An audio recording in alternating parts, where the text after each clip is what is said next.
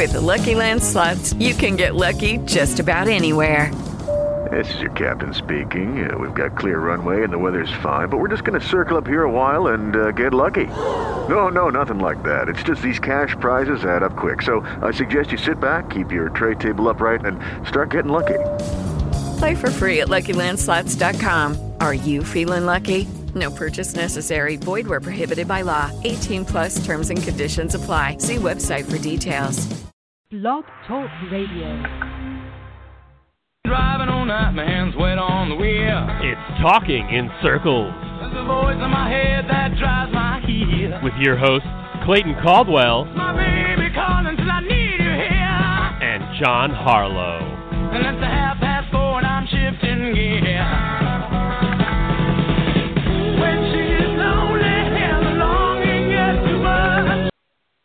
Hello, everybody. Welcome to Talking in Circles. I am Clayton Caldwell with John Harlow as we bring you another great episode.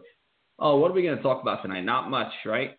Wrong. It's been a crazy two days in the NASCAR silly season. Uh, Danica Patrick officially announced she's out of the 10 car. Before that, we had Smithfield going to Stewart Haas Racing. They announced that. Aric Almirola out at Richard Petty Motorsports. Bubba Wallace looks like he's in at Richard Petty Motorsports. And then there was a war of words between Smithfield and Richard Petty Motorsports. We'll discuss all that, plus the playoffs. Oh, yeah, forgot about those. They're starting this weekend at Chicagoland Speedway. We'll discuss our picks to get the Homestead in the Final Four and our picks throughout the rest of the playoffs. We'll take your phone calls at 917-889-8280 here tonight. But first, John, it was a wacky, crazy week to what's been a crazier silly season. Uh, I kind of gave you the run around here early, but basically, it started with Smithfield. They came out and said that they were leaving Richard Petty Motorsports and heading to Stewart Haas Racing. Then it was Aric Almirola out at Richard Petty Motorsports. Then it was Bubba Wallace in at Richard Petty Motorsports. Then it was Danica Patrick out at Stewart Haas Racing. Then it was a war of words between Smithfield and Richard Petty Motorsports. Uh, let's start with the beginning here, John. Smithfield, a company that's been with Richard Petty Motorsports since 2012, and Aric Almirola has been there. They've won one race together, and that was a rain shortened race in July at Daytona. Um, what are your thoughts on Smithfield leaving Richard Petty Motorsports? I think as a business, a smart move. I mean, Stewart Haas Racing has had at least two cars in the chase pretty much in its entire existence. Um, Tony Stewart ran well when he ran the fourth. They started up in the third um,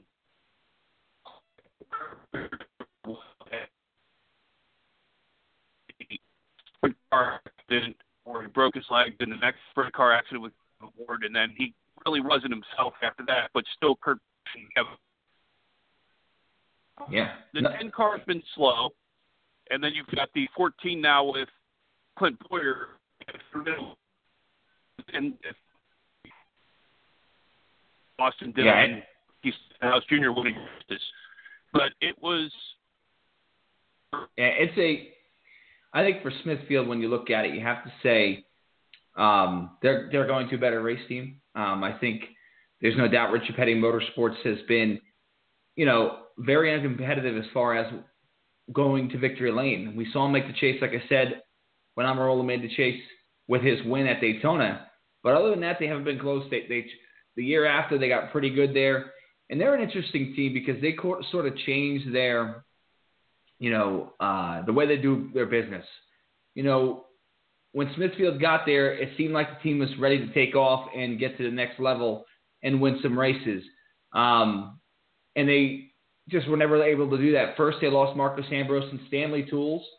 That was the beginning of, I think, the decline of Richard Petty Motorsports. Then they lost Todd Parrott due to a problem he had. Um, and I think since Todd Parrott's left that organization, the team's never been the same. And then all of a sudden, they decided that they wanted to build their own chassis, hang their own bodies. That was the way to go about it. And about halfway, about a year and a half with that, um, they realized that wasn't the way to go. So they kind of retracted, fired a few guys, promoted a few others within, and they decided that they wanted to align. no Ford team was really ready, ready to align with Richard Petty Motorsports this year. And it looks like next year they're going to move to Chevrolet with an alliance with Richard Childress Racing. So they are trying to become, I think these teams in the middle of the road here, like the Richard Petty Motorsports, where they're in the middle of the road, are trying to become Furniture Racing. They're looking at that alliance with Toyota, with Joe Gibbs Racing, and saying, we want to be that. We feel like we can be that on our own, but still be very good and still win a ton of races. We're seeing it with maybe Leavine Family Racing. There's a talk that Kasey Kahne's going to go there, um, and they're going to have a strong alliance. We're seeing it with Germain Racing.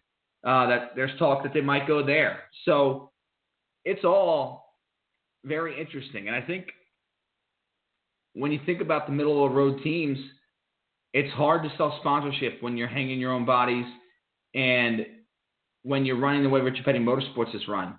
They had a two car operation, then they went to a one car operation this season after they lost Brian Scott last season.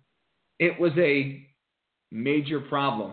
Um, now that they're a one car operation, doing it on your own, hanging your own bodies is extremely difficult. We haven't seen a single car operation make their own bodies and win races in a long, long time. Uh, Furniture Row's had an alliance here for a little while here since Kurt Busch has driven that car. So it's been a long time since we've seen the alliance, a, a single car operation, uh, really hang their own bodies and win races. And I think that's part of it. Um, I give Smithfield credit for hanging with the King, hanging with Aric Almirola, hanging with Richard Petty Motorsports the entire time because it hasn't been easy. I don't think this team's been very competitive. Um, and I think that's where I give credit to Smithfield because, you know, it's not easy to spend millions and millions of dollars to, watch a team run 20th every week. And they did it, and they almost re signed. I really believe that if this sponsorship market didn't come down to the amount that they wanted it to, where it came down immensely, uh, and it became easier to sponsor and cheaper to sponsor a Stewart-Haas racing car, that's why they went there. They would have been back at Richard Petty Motorsports if they did. Um, so it's a shame it got nasty at the end there, John, with the King saying some, you know, not great words, calling basically Smithfield saying we had a handshake deal and they're not loyal. Smithfield coming out and saying Richard Petty Motorsports, Richard Petty's a liar. Uh, it got real ugly there. It's just a shame how the whole organization, how the whole uh, relationship has changed here now with still 10 races to go in the year. I'm surprised uh, Smithfield didn't pull their stickers off of the car after the King said we had a handshake deal and Smithfield played dirty with me and all that stuff. Um, Smithfield's poured a lot of money into that 43 team to be average at best. And like you said, Clayton, with the way sponsorship is going right now, and everybody is doing anything they can to put something on the cars. Because, I mean, you look, Clint Bowyer had probably 15, 18 of the 26 races so far where Haas Automation was on the car. Uh, Danica had to get Aspen Dental to step up to the plate more and Code 3 Associates to step up to the plate more to make up for the move of Nature's Bakery. So Gene Haas is putting a lot of money out of his pocket. He's looking for something to, so he doesn't have to totally fund it himself because he's paying a boatload of money to fund his two Formula One cars. So there's only so much money the billionaire wants to spend. And if he can get a sponsor, uh, and now that the sponsorship dollars have dried down, I mean, are you going to pay um, 10 million bucks to be on a 20th place car? You'll pay 10 million bucks to take a shot at a 15th place car or a 10th place car. I'm going with Stewart-Haas. Yeah, and I'm curious to see who the driver is. You know, Matt Kenseth today came out and said, "Hey, listen, I'm not an option for the 10 car." Kasey Kahne cleared his name this afternoon as well and said, "I'm not an option for the 10 car." So really, the name looking at, you're looking at is Aric Almirola, and there's some rumors that Almirola uh, couldn't leave with Smithfield that Richard Petty Motorsports put into the contract that the driver and sponsor couldn't leave together.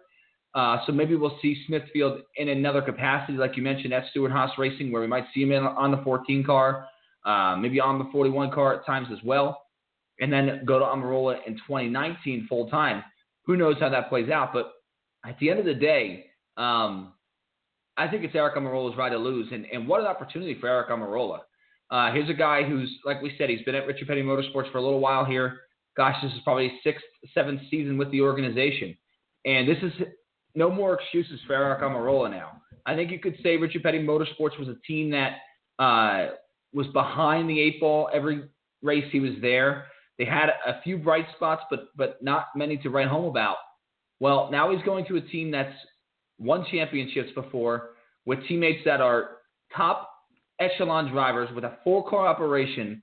There is no more excuse for Aric Almirola if he gets this ride. This is his chance to prove he can win races in the Cup Series. One of the things with Aric Almirola, if you remember when he came up through the Drive for Diversity program, he started at Joe Gibbs Racing. So he was a teammate to Tony Stewart. Tony Stewart knows Aric Almirola inside and out. Tony Stewart was one of the guys who helped um, tutor Aric Almirola when it came to driving a Cup car, when it came to driving an Xfinity car. Uh, Tony Stewart was the knowledge bank that Aric Almirola went to when he was uh, a rookie coming up through the series, um, through the Drive to Diversity program. And one of the reasons he never stayed at Joe Gibbs Racing is it's sort of like the Bubba Wallace deal. Aric Almirola is a talented driver. He just couldn't get that funding behind him at Joe Gibbs Racing to keep to ever really get a full time ride. If you look, his first race that he won at Xfinity, he started at Milwaukee because Denny Hamlin didn't get out of Sonoma in time. Denny Hamlin gets there about 50 laps into the race at the first pit stop. They come in, they go to dead last after Eric, Aric Almirola won the pole. They switch drivers. Um, Hamlin hops in the car, wins the race, but Almirola is credited with the win. I mean, that's the way Almirola's career has been so far. Bubba Wallace started the same way as a drive for diversity driver at Joe Gibbs Racing, goes through Kyle Busch Motorsports, and now he's going to end up going to Richard Petty Motorsports. I think it's a good move for Aric Almirola. You can't get a better ride than what's coming out there at Stewart Haas Racing. And I think it's a good move for him. I think you're going to see Clint Bowyer make a lot of bacon commercials here over the next year. And I think Clint Bowyer and Tony Stewart doing Smithfield bacon commercials could be funny as hell. I mean, you have the Aric Almirola and Richard Petty doing the Smithfield commercials where Eric's going, and? And the King sounded like the 80 year old man that he is. I think it'll be funny if Tony Stewart, who, as you can tell, likes to eat, and Clint Bowyer, who's the class clown, have them doing the Smithfield commercials. That could be that could be hilarious and good for Smithfield. And you run better. And I think that ultimately that's what Smithfield looked at when they made this move was they want to be more competitive, and you can't really blame them. Um, but you know, with Almirola's going to the 10 car, you know, it, it takes somebody out of that 10 car, and that's Danica Patrick. Um, Danica came out this week and said that she will not be back at Stewart Haas Racing in 2018. Uh, she's been here five years, John, and it was going to get to a point where we knew she was going to have to perform to stay in that ride. It was glamorous when GoDaddy was there and spending a ton of money to be on that 10 car, but she struggled, and she still struggles. This year, she's having one of her worst years statistically in NASCAR. She's 28th in the points. Uh, just has not been anywhere close. She had a few bright spots early in the year where she was running pretty good, and recently in the last five or six races, she's been terrible.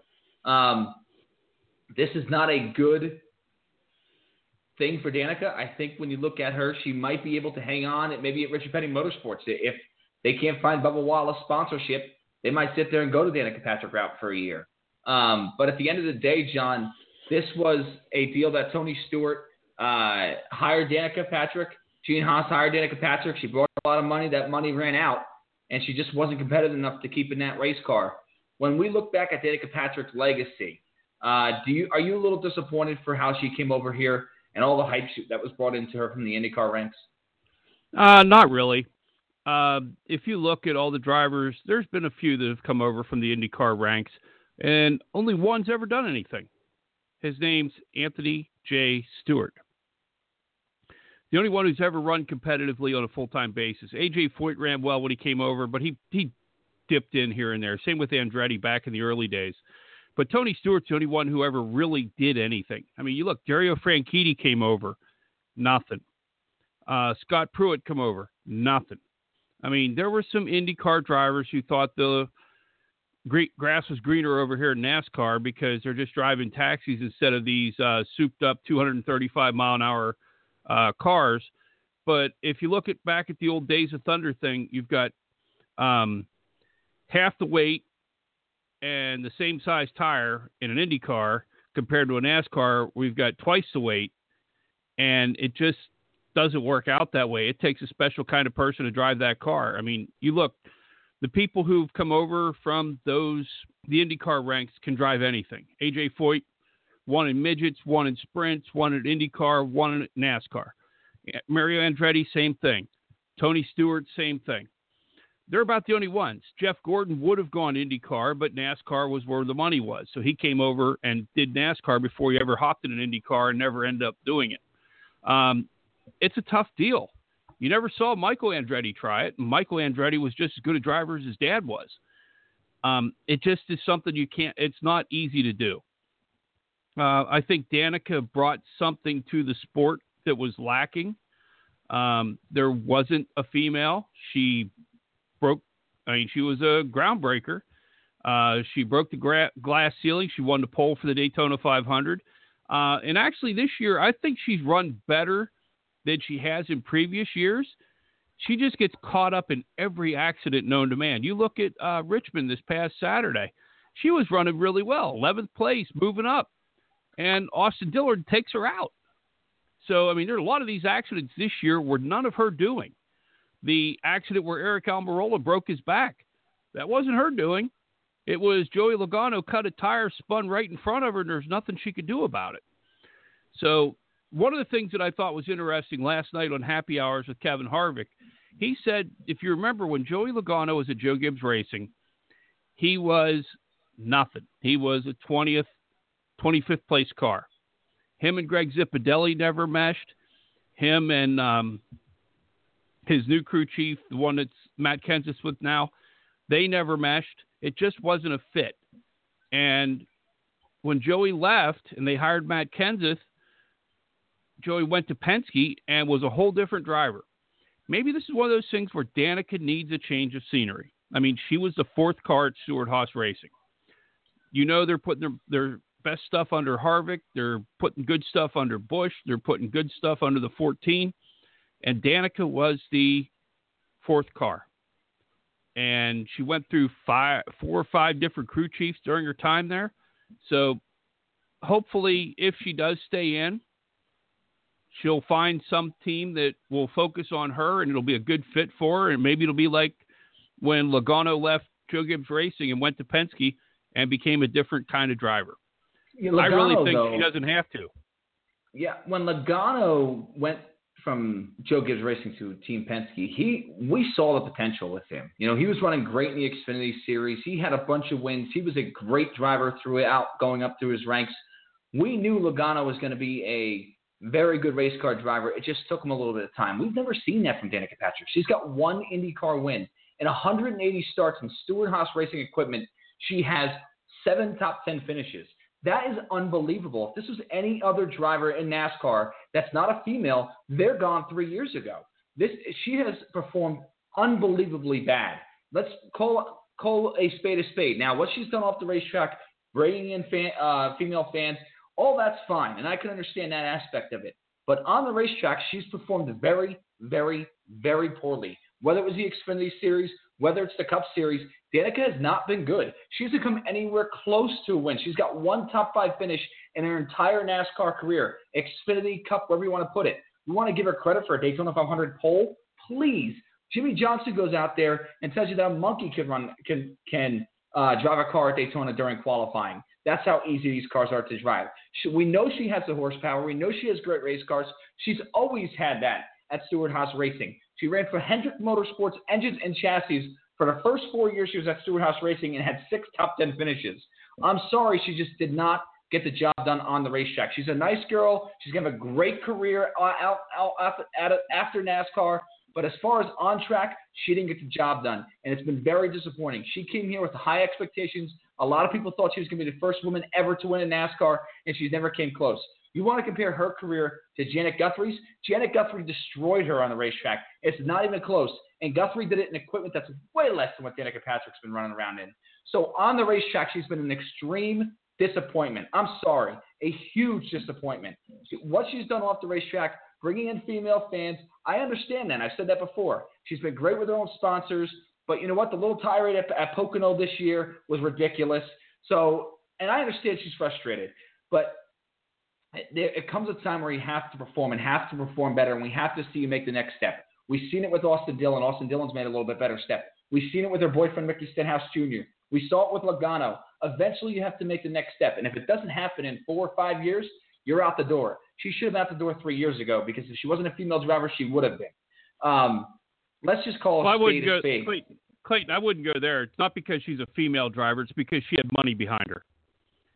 Same thing with But- Paul Menard. I mean, you the the first few years Paul Menard was the mm-hmm. first few years Paul Menard ran. He sucked ass. But The only reason he got to keep his ride was because Daddy paid the money. But Menard, And- Menard's been way better than Danica Patrick, and and you can argue worse equipment. I mean, Stewart Haas Racing and and, Joe, and Richard Childress Racing. I mean, you look at it and say, well, Stewart Haas is a better race team. They really are. And Menard, yes, Menard is not the greatest driver in the world. He's not going to go to the Hall of Fame. Uh, he's been he's in much better equipment than he deserves to be in because of his dad's money. No doubt about that. But he's performed better than Danica Patrick. And I'm sorry, Danica has been an extremely, extremely disappoint, disappointment on the racetrack. Um, there's no, there's no doubt about that. And in 2018, you know, the the performance on the racetrack will be better because she's no longer a part of it. I, I, sorry, that's the truth. The competition will be better because she's no longer a part of it. I don't disagree. I think Stewart Haas Racing. I mean, it was a twofold deal. I mean, if she would have brought GoDaddy type money she had with her when she first came in, and if she could have secured that kind of money, they would have kept putting her in that tin car. But there was no money to be brought in with her. Then they said, okay, if we're going to field the car, we need to field a competitive car, and that's why Danica Patrick's on the outside looking in, and Aric Almirola is probably bringing sponsorship to Stewart Haas. It just won't be on his car. Oh, no doubt. I don't think there's any doubt that Smithfield. Um, it, it depends legally and contractually what they had. Uh, there's rumors that obviously Richard Petty Motorsports said they can't leave without the driver, and the driver and the sponsor can't leave together. But you know, like you said, uh, Gene Haas has been basically three cars out of his pocket, two and a half really, with Monster Energy sponsoring half the year at the 41 car this year. You know, the 14s had no sponsorship, hardly any. The the 10s had hardly any sponsorship. So to get even Smithfield, if they do, you know, 18, 25 races on Clint Bowyer's car, it's got to be a relief. Any amount of money right now with this sponsorship landscape the way it is is way better than what they've had. 917-889-8280 to join a conversation. Clayton Caldwell, John Harlow here with you. I'm talking in circles. Uh, let's talk about Richard Petty Motorsports' future here, John. Um, a little scary. I mean, I think they expected fully the way they sounded and the way they talked. They fully expected Smithfield to come back here and uh, sponsor this 43 car. Now it looks like they're kind of in limbo. Um, I don't think there's any doubt they're going to Chevrolet next year and be with Richard Childress Racing. I have pretty good feeling that's going to happen.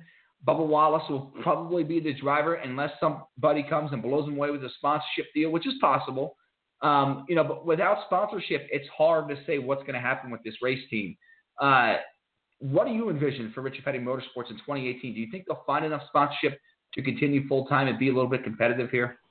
I think one of the things you're going to know, you'll uh, get a better idea of it after this Saturday when Bubba Wallace runs the Xfinity car for Biagi Motorsports with the Nickelodeon sponsorship.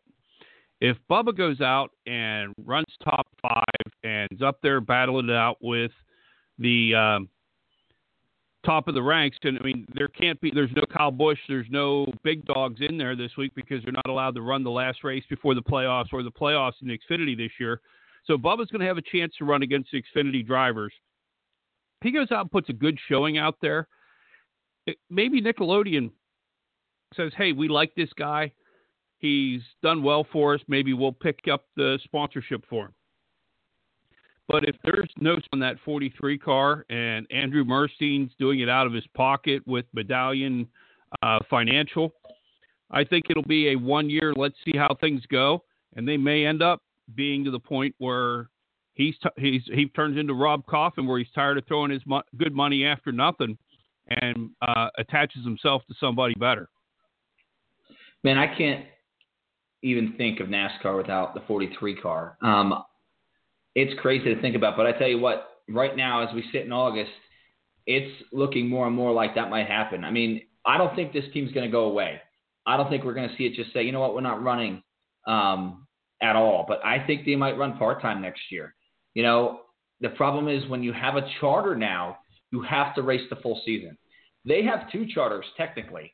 Now, one's on lease to the 32 team with Matt DiBenedetto's car, and apparently they might buy that ch- charter or acquire it somehow. So they'll still have the one charter from the 43 car. Um, but if they can't run the, all the races this year, they're going to lose that charter, and that would put them in a really, really interesting scenario.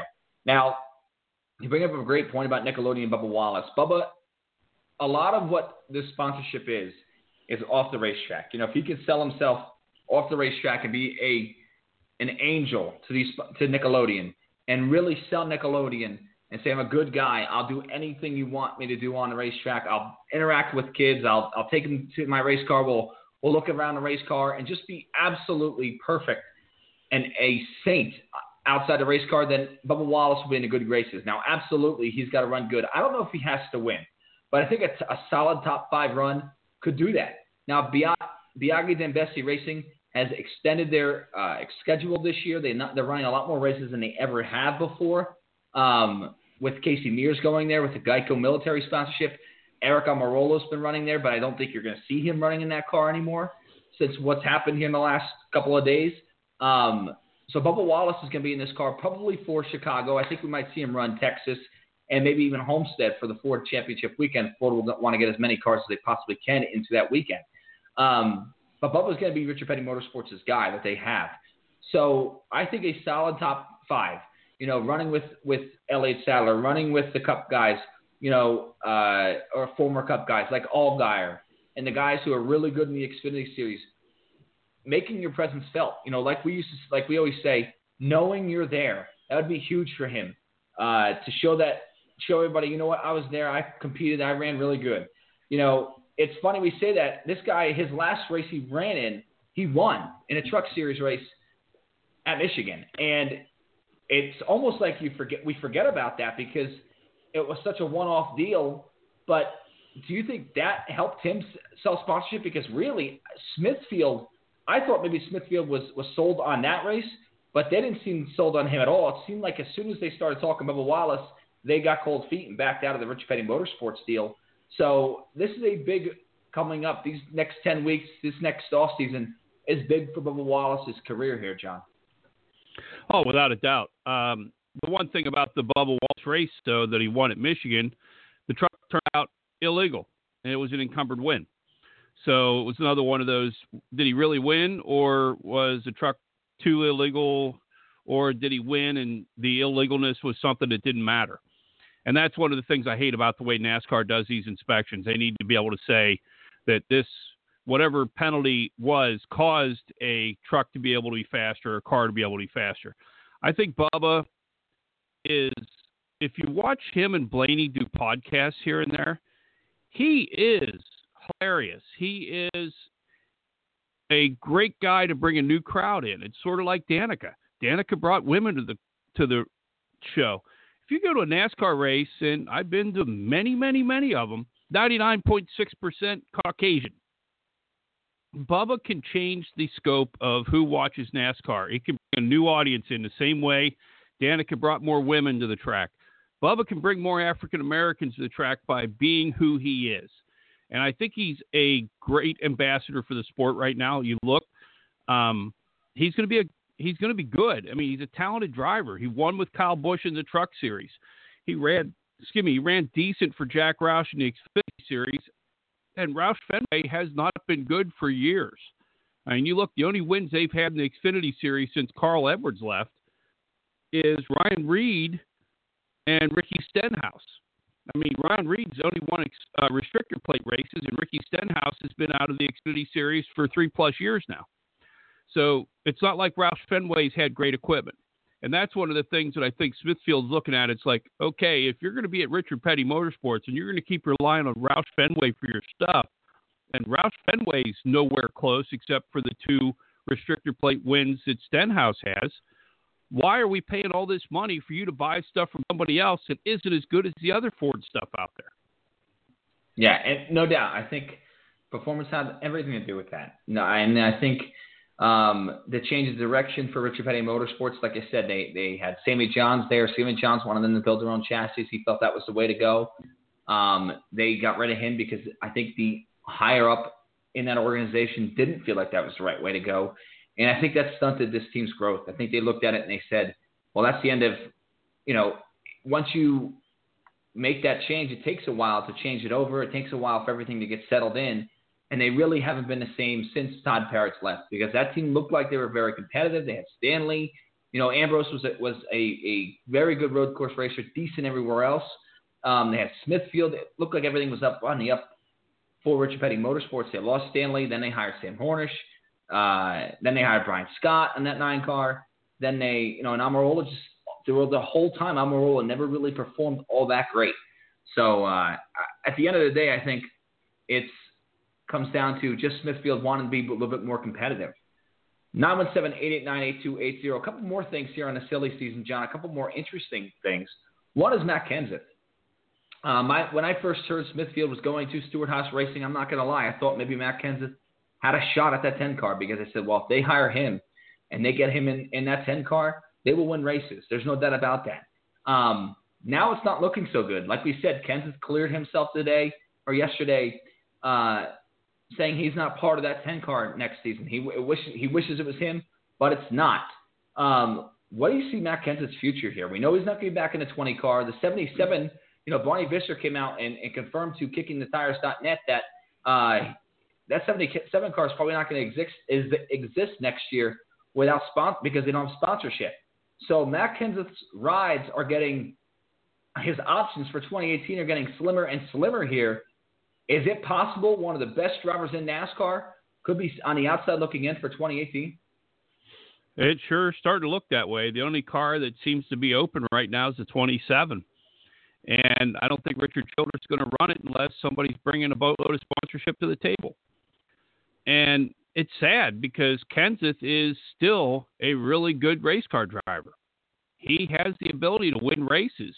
They've had some bad luck thrown at him this year, and they had points where um, Joe Gibbs was behind everybody because Toyota changed their front end.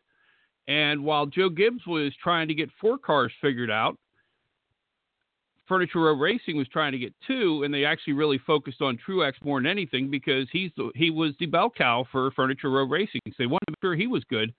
And Cole Pearn and everybody massaged everything they could, found out everything they could about the new Toyota front end, and they were ahead of the game. And it took until almost what mid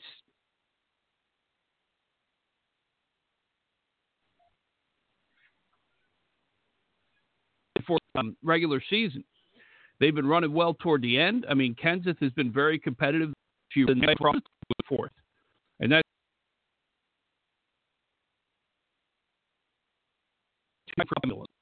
um, it's really weird. Is we remember how everything's gone throughout the season? Kenseth, I thought Kenseth was the barometer of silly season because it always seemed that he was talking about what happened, and then the next day it happened.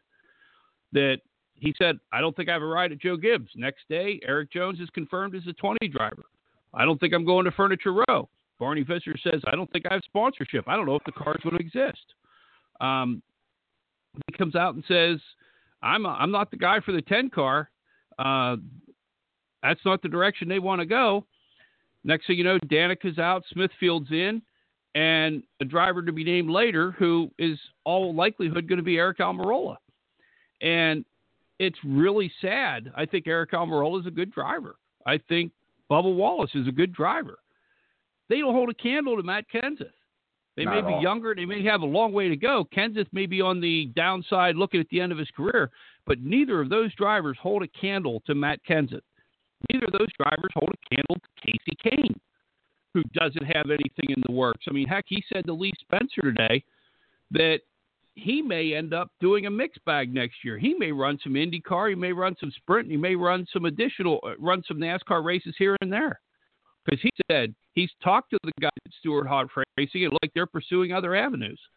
I mean, the 95 is in play for uh, Leavine Family Racing to partner with Hendrick Motorsports, but Leavine Family Racing is an okay team. I don't know what they're going to do with Hendrick stuff. I mean, you look for the longest time, H Scott Motorsports, and before that, Phoenix Racing always had Hendrick stuff, and they could never do anything with it.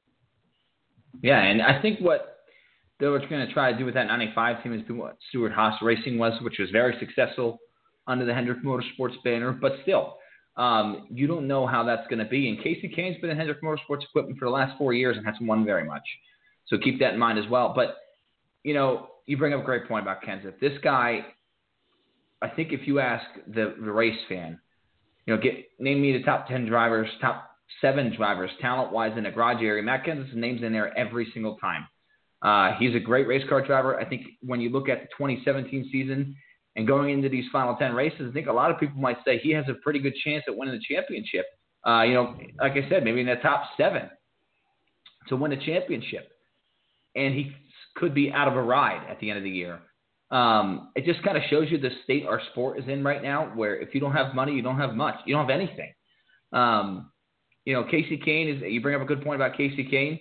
You know, you could sit there and look at it and say, Leavine family, uh, yeah, they're probably, I don't know. Without Kasey Kahne, I don't know if the Hendrick Motorsports Alliance exists for them because I think Hendrick only does the deal if there's an alliance, if Kasey Kahne's a part part of it.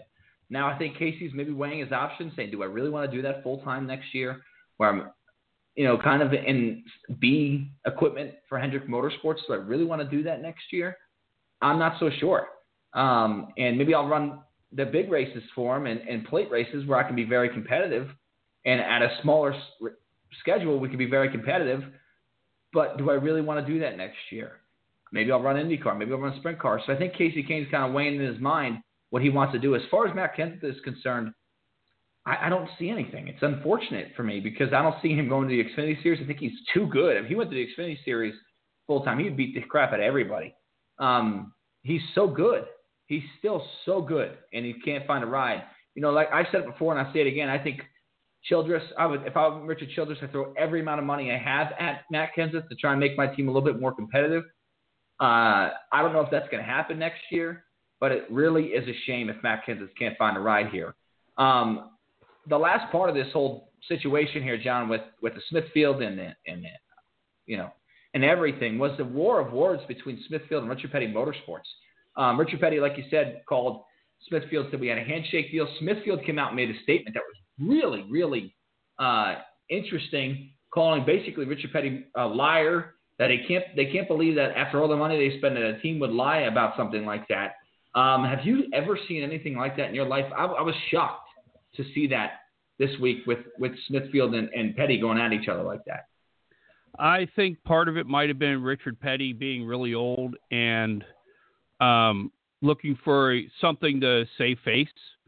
Um, a corporation like Smithfield, there's no handshake deals. It's not like that anymore. I mean, back in the day when Richard Petty got STP on the 43, yeah, there's a handshake deal between him and Andy Granatelli because that's how they did it in the 70s. Now, everything, there's so many I's to be dotted and T's to be crossed, and all the different activations and how much money's going to go in and where it goes to and which driver that the sponsor has choice of who the driver is or sponsor has final say over who the driver is. It just doesn't work that way anymore. And how Richard Petty thought he could go up and say, "Oh yeah, we had a handshake agreement and they backed out of it," without Smithfield coming with every lawyer known to man and every perfect statement possible to say, "Oh no, this old guy is a little bit off his rocker because there's no way in hell we had a handshake agreement, and then go into the facts that we poured hundreds of millions of dollars into Richard Petty Motorsports, and we want to be something other than a 20th place car. So, I mean, I don't blame Smithfield one bit. I don't think Richard Petty should have been talking about. I mean, he should have just said, "Hey, it that's how it is. We thought we had something working and it didn't go, and we appreciate what they've done for us all these years because without Smithfield Foods, Richard Petty Motorsport would have been long gone years ago. Because you remember they merged with Gillett. When they merged Which with Gillett, Abraham. and yeah, when they joined forces with Gillett Evernham, and it went down the shitter because um, George Gillett was a fraud. You didn't know. I mean, it was the end of Richard Petty. And you said earlier that you couldn't imagine NASCAR without the 43 car. In reality, NASCAR hasn't had the 43 car since Richard Petty retired. There was a couple races where Bobby Hamilton did really good, a couple races where John Andretti did really good, but that car has sucked since Richard Petty retired. You're right. It hasn't been nearly as well. And Bobby Hamilton in the 90s was great. Uh, did a good job in that car. You mentioned John Andretti. Bobby Labonte was very competitive. Really, since the team, you know, the 43 car really changed when it, was Petty. You know, Petty Enterprises. People think Petty Enterprises and Richard Petty Motorsports are the same organization. I don't think that's true. I think Petty, Petty Enterprises died when they met, merged with Boston Ventures. Uh, they kicked Kyle Petty to the curb there for a while. Um, and I think that took the family aspect out of that team, but they haven't been very good. You're right, John. I mean, aside, you know, Kasey Kahne won for him uh, a bunch of races in that nine car. Ambrose won a couple of races on the road courses. Almirola won at, at a play track, but I would love to see the last time the, a Richard Petty Motorsports or a Petty Enterprise car won at a non-play track or not or a road course. Um, it's probably it's been a very very long time, probably 2009, 2008 when Kasey Kahne was there. Um, so it's been a long, and that was long time. And that was before the merger. Right. When Kasey Kahne was there, most of it was other than the final year. Kasey Kahne ran for Ray Evernham. The last right. year Kasey Kahne was in the nine, that's when it became Rick Petty Motorsports with I mean Gillett Evernham. Or no, Gillett Pet or they called it Richard Petty Motorsports with Gillett as part of it when they merged them. And then when Gillett, uh, George Gillett went down the crapper, that's when uh, Andrew Murstein came in and bought the assets, and they renamed it uh, Richard Petty Motorsports. Anything worthwhile. I mean, Richard Petty is still the king, and for everybody 40, 35 and up, they still look at Richard Petty as the king. But 90%, I mean, the younger generation that's coming through don't have a clue who Richard Petty is. They've never even seen race. Yeah, and that's the shame of it all, John. I think um, that's the shame of it all. Yeah, I, I, that's the shame of it all. And I'm going back in time here. And the last race Richard Petty Motorsports won at a, at a non-plate or road course um, was Atlanta in 2009 with Kasey Kahne. Uh, the Pep, Boy, Pep Boys Auto 500 on September 6, 2009. So we're going back eight years already. Uh, and that's, you know, that's going to lose you your sponsor and both sponsorships for the, the nine car. Um, and the 43. So yeah, your organization's not going to survive to keep doing that. So final thoughts, John, on on this whole silly season mess here this week. Um, you know, just uh, it was a crazy two days. I think the sport is even in more trouble than we. We've heard me scream and holler saying the sport's in trouble, the sport's in trouble. Guess what? The sport's in even more trouble. If Matt Kenseth, who's one of the drivers in the sport, cannot get a full time ride because he can't bring money himself to the table, the sport is in trouble. It's buy a ride now. The sport is turning into IndyCar. It's doing it faster than we anticipated. And even with the billion dollar TV contract, it ain't working. And that's the big thing I'm pulling out of this week of craziness of silly season. Danica did her part coming in, bringing women to the sport, but never did anything on the track. So it's not like we're really going to miss her. There's a chance you might see the 10 in victory lane. But I don't see anything out of this week other than Matt Kenseth. The seats are filling, and Matt Kenseth is still running in a circle. It's crazy. I mean, that to me is the absolute craziness about this whole thing is that Kenseth might not have a ride next year, you know, and that's a shame because will you know as much as I said the the competition on the track will pick up with Danica Patrick leaving, um, the competition on the track will be less with Matt Kenseth if Matt Kenseth's not around next year. Um, you know, there's still a lot to be decided, still a lot to be hashed out here. Maybe somebody moving somebody out of the way that we don't expect, and the silly season gets a little bit more silly. And bringing in Matt Kenseth to drive a very competitive race car, but the problem is with him, he's 45 years old now, um, and you know, it's a long time now since somebody's been really competitive into their late 50s. Only Mark Martin, aside from him, it, it, you know, to be really competitive and competing for championships at 51, you have to go back maybe to Harry Gant back in the early 90s before that. So Matt's only got, in NASCAR years, three or four years left in him. So it's going to be a short move if you do it. Um, personally, if I'm a team like Ganassi, uh, I might look at him to take over one, the one car. But you know, Jamie McMurray's done fine there. He's made the chase, so you could say, well, that's kind of a risky move, and it is because then who are you going to replace Matt Kenseth with in three years? So it's a very interesting scenario. 917-889-8280. Okay, John, we talked about the playoffs. They start this weekend at Chicagoland Speedway. Um, Chicagoland's a mile and a half track. It'll be out of the chase next year. This race will be starting at Las Vegas next year. Will the ch- the chase will be so? This is the final uh, playoff start. I call it the chase. Excuse me. Final playoff uh, start for Chicagoland Speedway here. Um, so an interesting race from that aspect of it.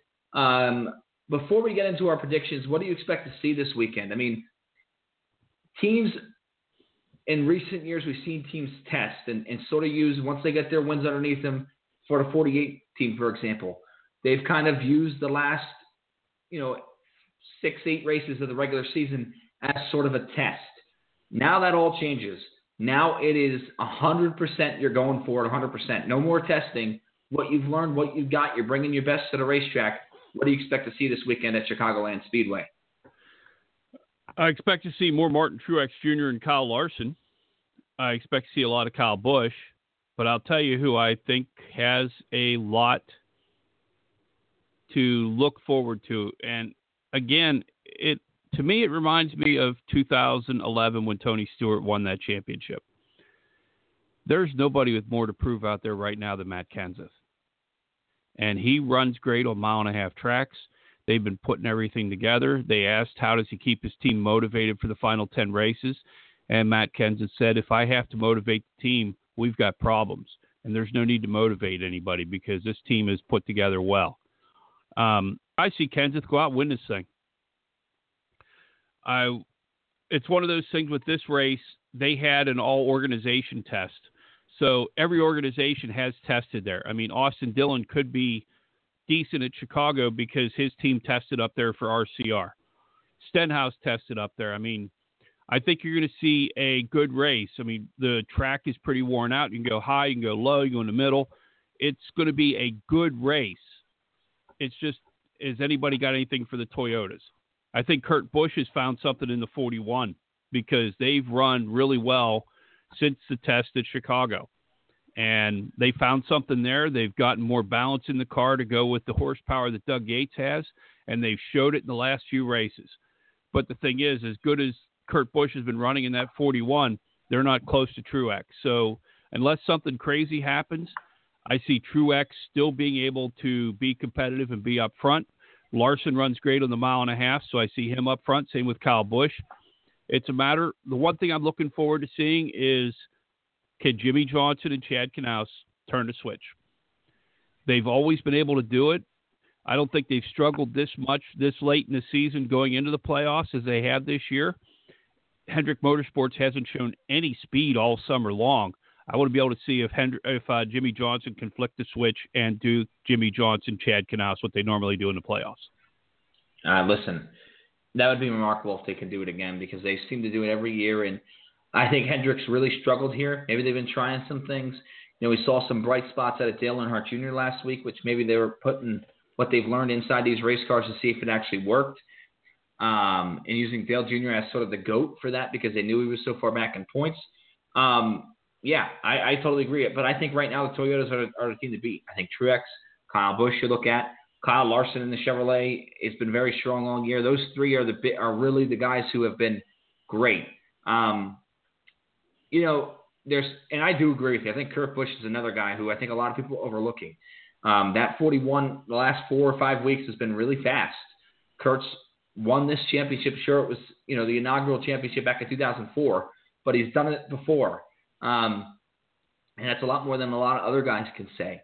Now, Kurt hasn't won a race in a very long time. It's been since last year and probably early last year since he's won a race. Uh, Kurt won this year's Daytona 500. Oh, Daytona 500, of course, but I'm talking about a non-restrictor plate track as far Oh, as okay. uh, a non-restrictor plate win for Kurt Busch. It's been a long time, and when you think about that, uh, you know, it's you have to win in this chase. I don't think there's any doubt about it now. Truex might be a guy who can get away with that because of how many regular season points he has or playoff points he has. Same thing with maybe Larson. Um, but you know those other guys who are deep in this playoff field right now, the Kurt Busches of the world, have to win to advance. I really believe that. So he's going to have to win to do that. Um, you know, after you know we go to Chicago, then it's New Hampshire, then it's Dover. John, uh, who do you think are the first four drivers to be eliminated here? You know, you got some drivers who won one race and got in, even though they were back in the points. Ryan Newman, uh, Austin Dillon, Kurt Busch, Kasey Kahne. Uh, you know, they had won a race, but they were far back in points. Who are your first four eliminated here, John, in the first round? First four out for me are Ricky Stenhouse Jr. because Roush Fenway hasn't shown anything other than the restrictor plates this year. Um, I see Kasey Kahne because Hendrick has struggled. I see Austin Dillon just because they have not been decent. I mean, Newman's run well le- recently, but Austin Dillon has not. And then I see Jamie McMurray. I mean, if you go through the whole thing, Jamie McMurray throughout the entire season has three playoff points. And that's just, you're not going to do anything. I think Jamie McMurray will be the fourth one out. So the first round, I have Stenhouse, Kahne, Dillon, McMurray being gone. I uh, agree with three of those. I'm going to say uh, Dillon, McMurray, uh, Stenhouse, and I'm going to say uh, there's going to be a surprise in there. You're going to see, you know, I think you might see Ryan Blaney go. And I know a lot of people are going to say, "What? Are you crazy?" Penske's been great. Uh, they haven't really shown. They have. I like teams that are coming in with a little bit of momentum, feeling good about themselves. Blaney, I was very disappointed with his run at Richmond. Um, I know that's not his best racetrack for sure. I hope I'm wrong because I love the kid. I think he's a great race car driver. But right now, Team Penske's been a little bit behind. Um, you know, we have we saw what Logano's done recently, not much. He missed the chase, so you might. I, there's always a surprise in that first round. I think Blaney might be one of those guys. But let me tell you something. You know, a lot of people have come out, and I heard people in the media come out and praise Jim McMurray in that one car this year. Say they've been very consistent, guys. Watch them; they've been very consistent. But as I said, if you're far back in the points, you're going to have to win. And Jamie hasn't done that in a long time. Jamie McMurray, can't remember the last time he won a race. I'm not trying to knock the guy. And hey, they've had fast race cars this year. That 42 team is second in the points right now with 33 stage points going into the playoffs. And Jim McMurray, like you said, had three. And he only earned those three because of where he finished in points. So it wasn't like he was knocking the door down by winning stages and winning races. Um, so he's been a little bit disappointing this year. I think with the way the speed's been in those race cars, he hasn't done enough in my eyes to be a championship contender. Um, so to me, John, that, that's where I feel about that. I agree with you. I think that those those three are going to be, uh, you know, guys we mentioned, the guys we agreed on are going to be very, very, um, you know, they're to be, it's to be tough for them, no doubt about it. I think Stenhouse, when you look at him, Roush Fenway's been a, a team that has really done well on the road on a restrictor plates. We've seen some nice things from. We've seen Stenhouse run okay in the top ten, but top ten finishes aren't going to get this done here. Um, and on a good day, Stenhouse, you would say a ninth place run is a good day for Ricky Stenhouse Jr. So you have to figure he's going to have one bad day in these first three races, and that's probably going to knock him out of the chase. I agree with you there.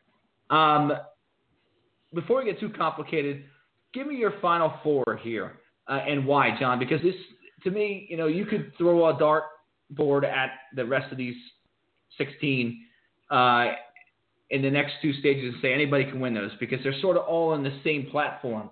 But the top four guys that you see going to Homestead and running for this championship, who are they?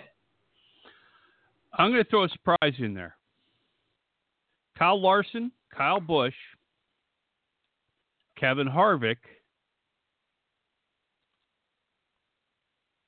and Matt Kenseth. I don't have Martin Truex in my final four. And I know it's wow. going to take a lot for that to happen because he has so many stage points and playoff points. And I mean, you look, he's a whole race ahead of um, everybody but seventh from seventh place down. But the one thing I looked at when you're, I'm going through looking at NASCAR.com right now. Martin Truex has five DNFs. Harvick has two. Newman has two. I mean, consistency at the end of the day will pay off.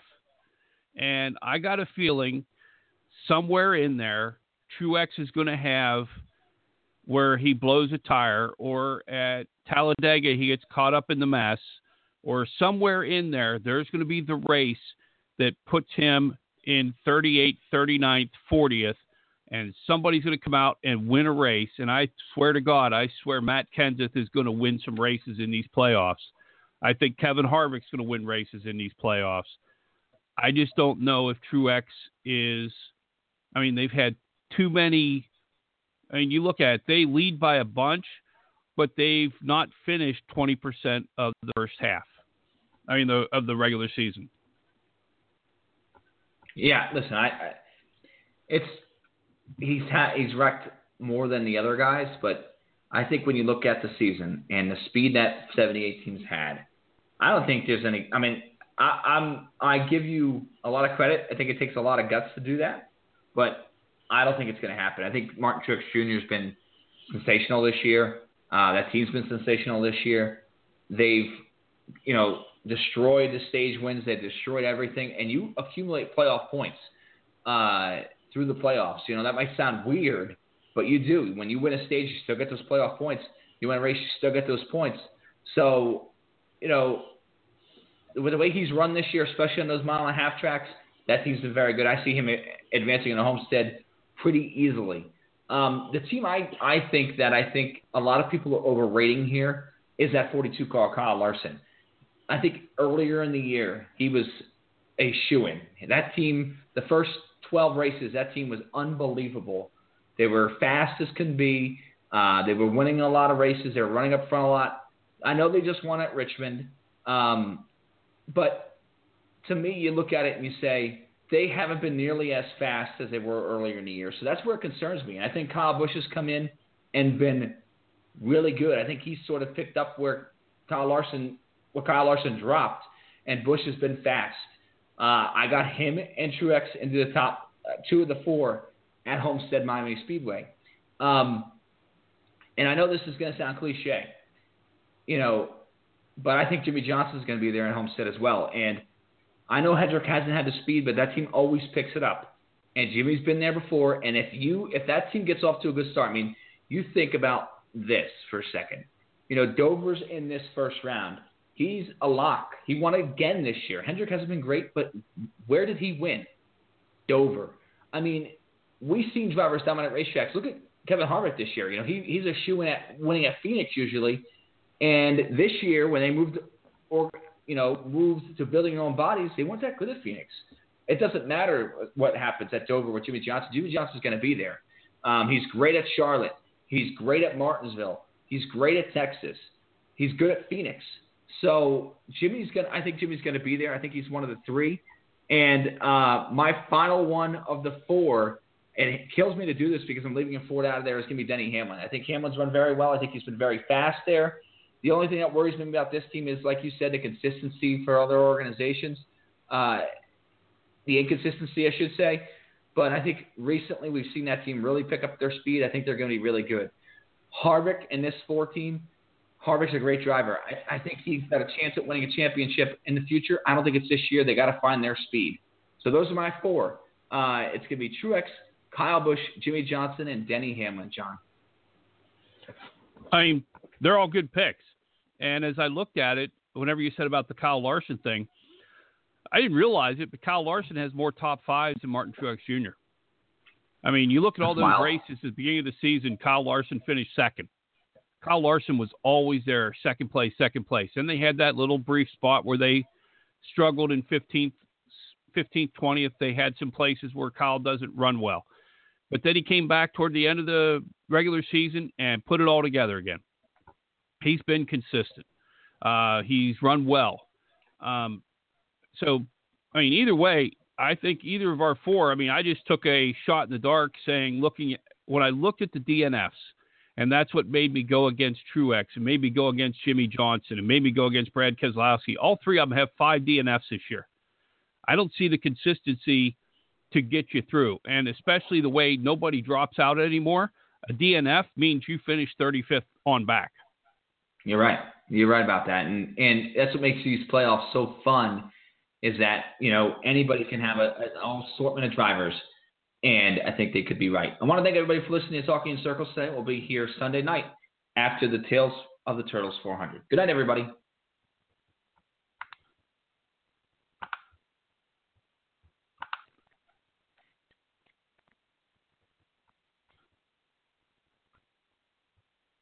Hey guys, it is Ryan. I'm not sure if you know this about me, but I'm a bit of a fun fanatic when I can. I like to work, but I like fun too. It's a thing. And now the truth is out there. I can tell you about my favorite place to have fun Chumba Casino. They have hundreds of social casino style games to choose from, with new games released each week. You can play for free anytime, anywhere and each day brings a new chance to collect daily bonuses. So join me in the fun. Sign up now at ChumbaCasino.com. No purchase necessary. Group. Void were prohibited by law. See terms and conditions. 18 plus.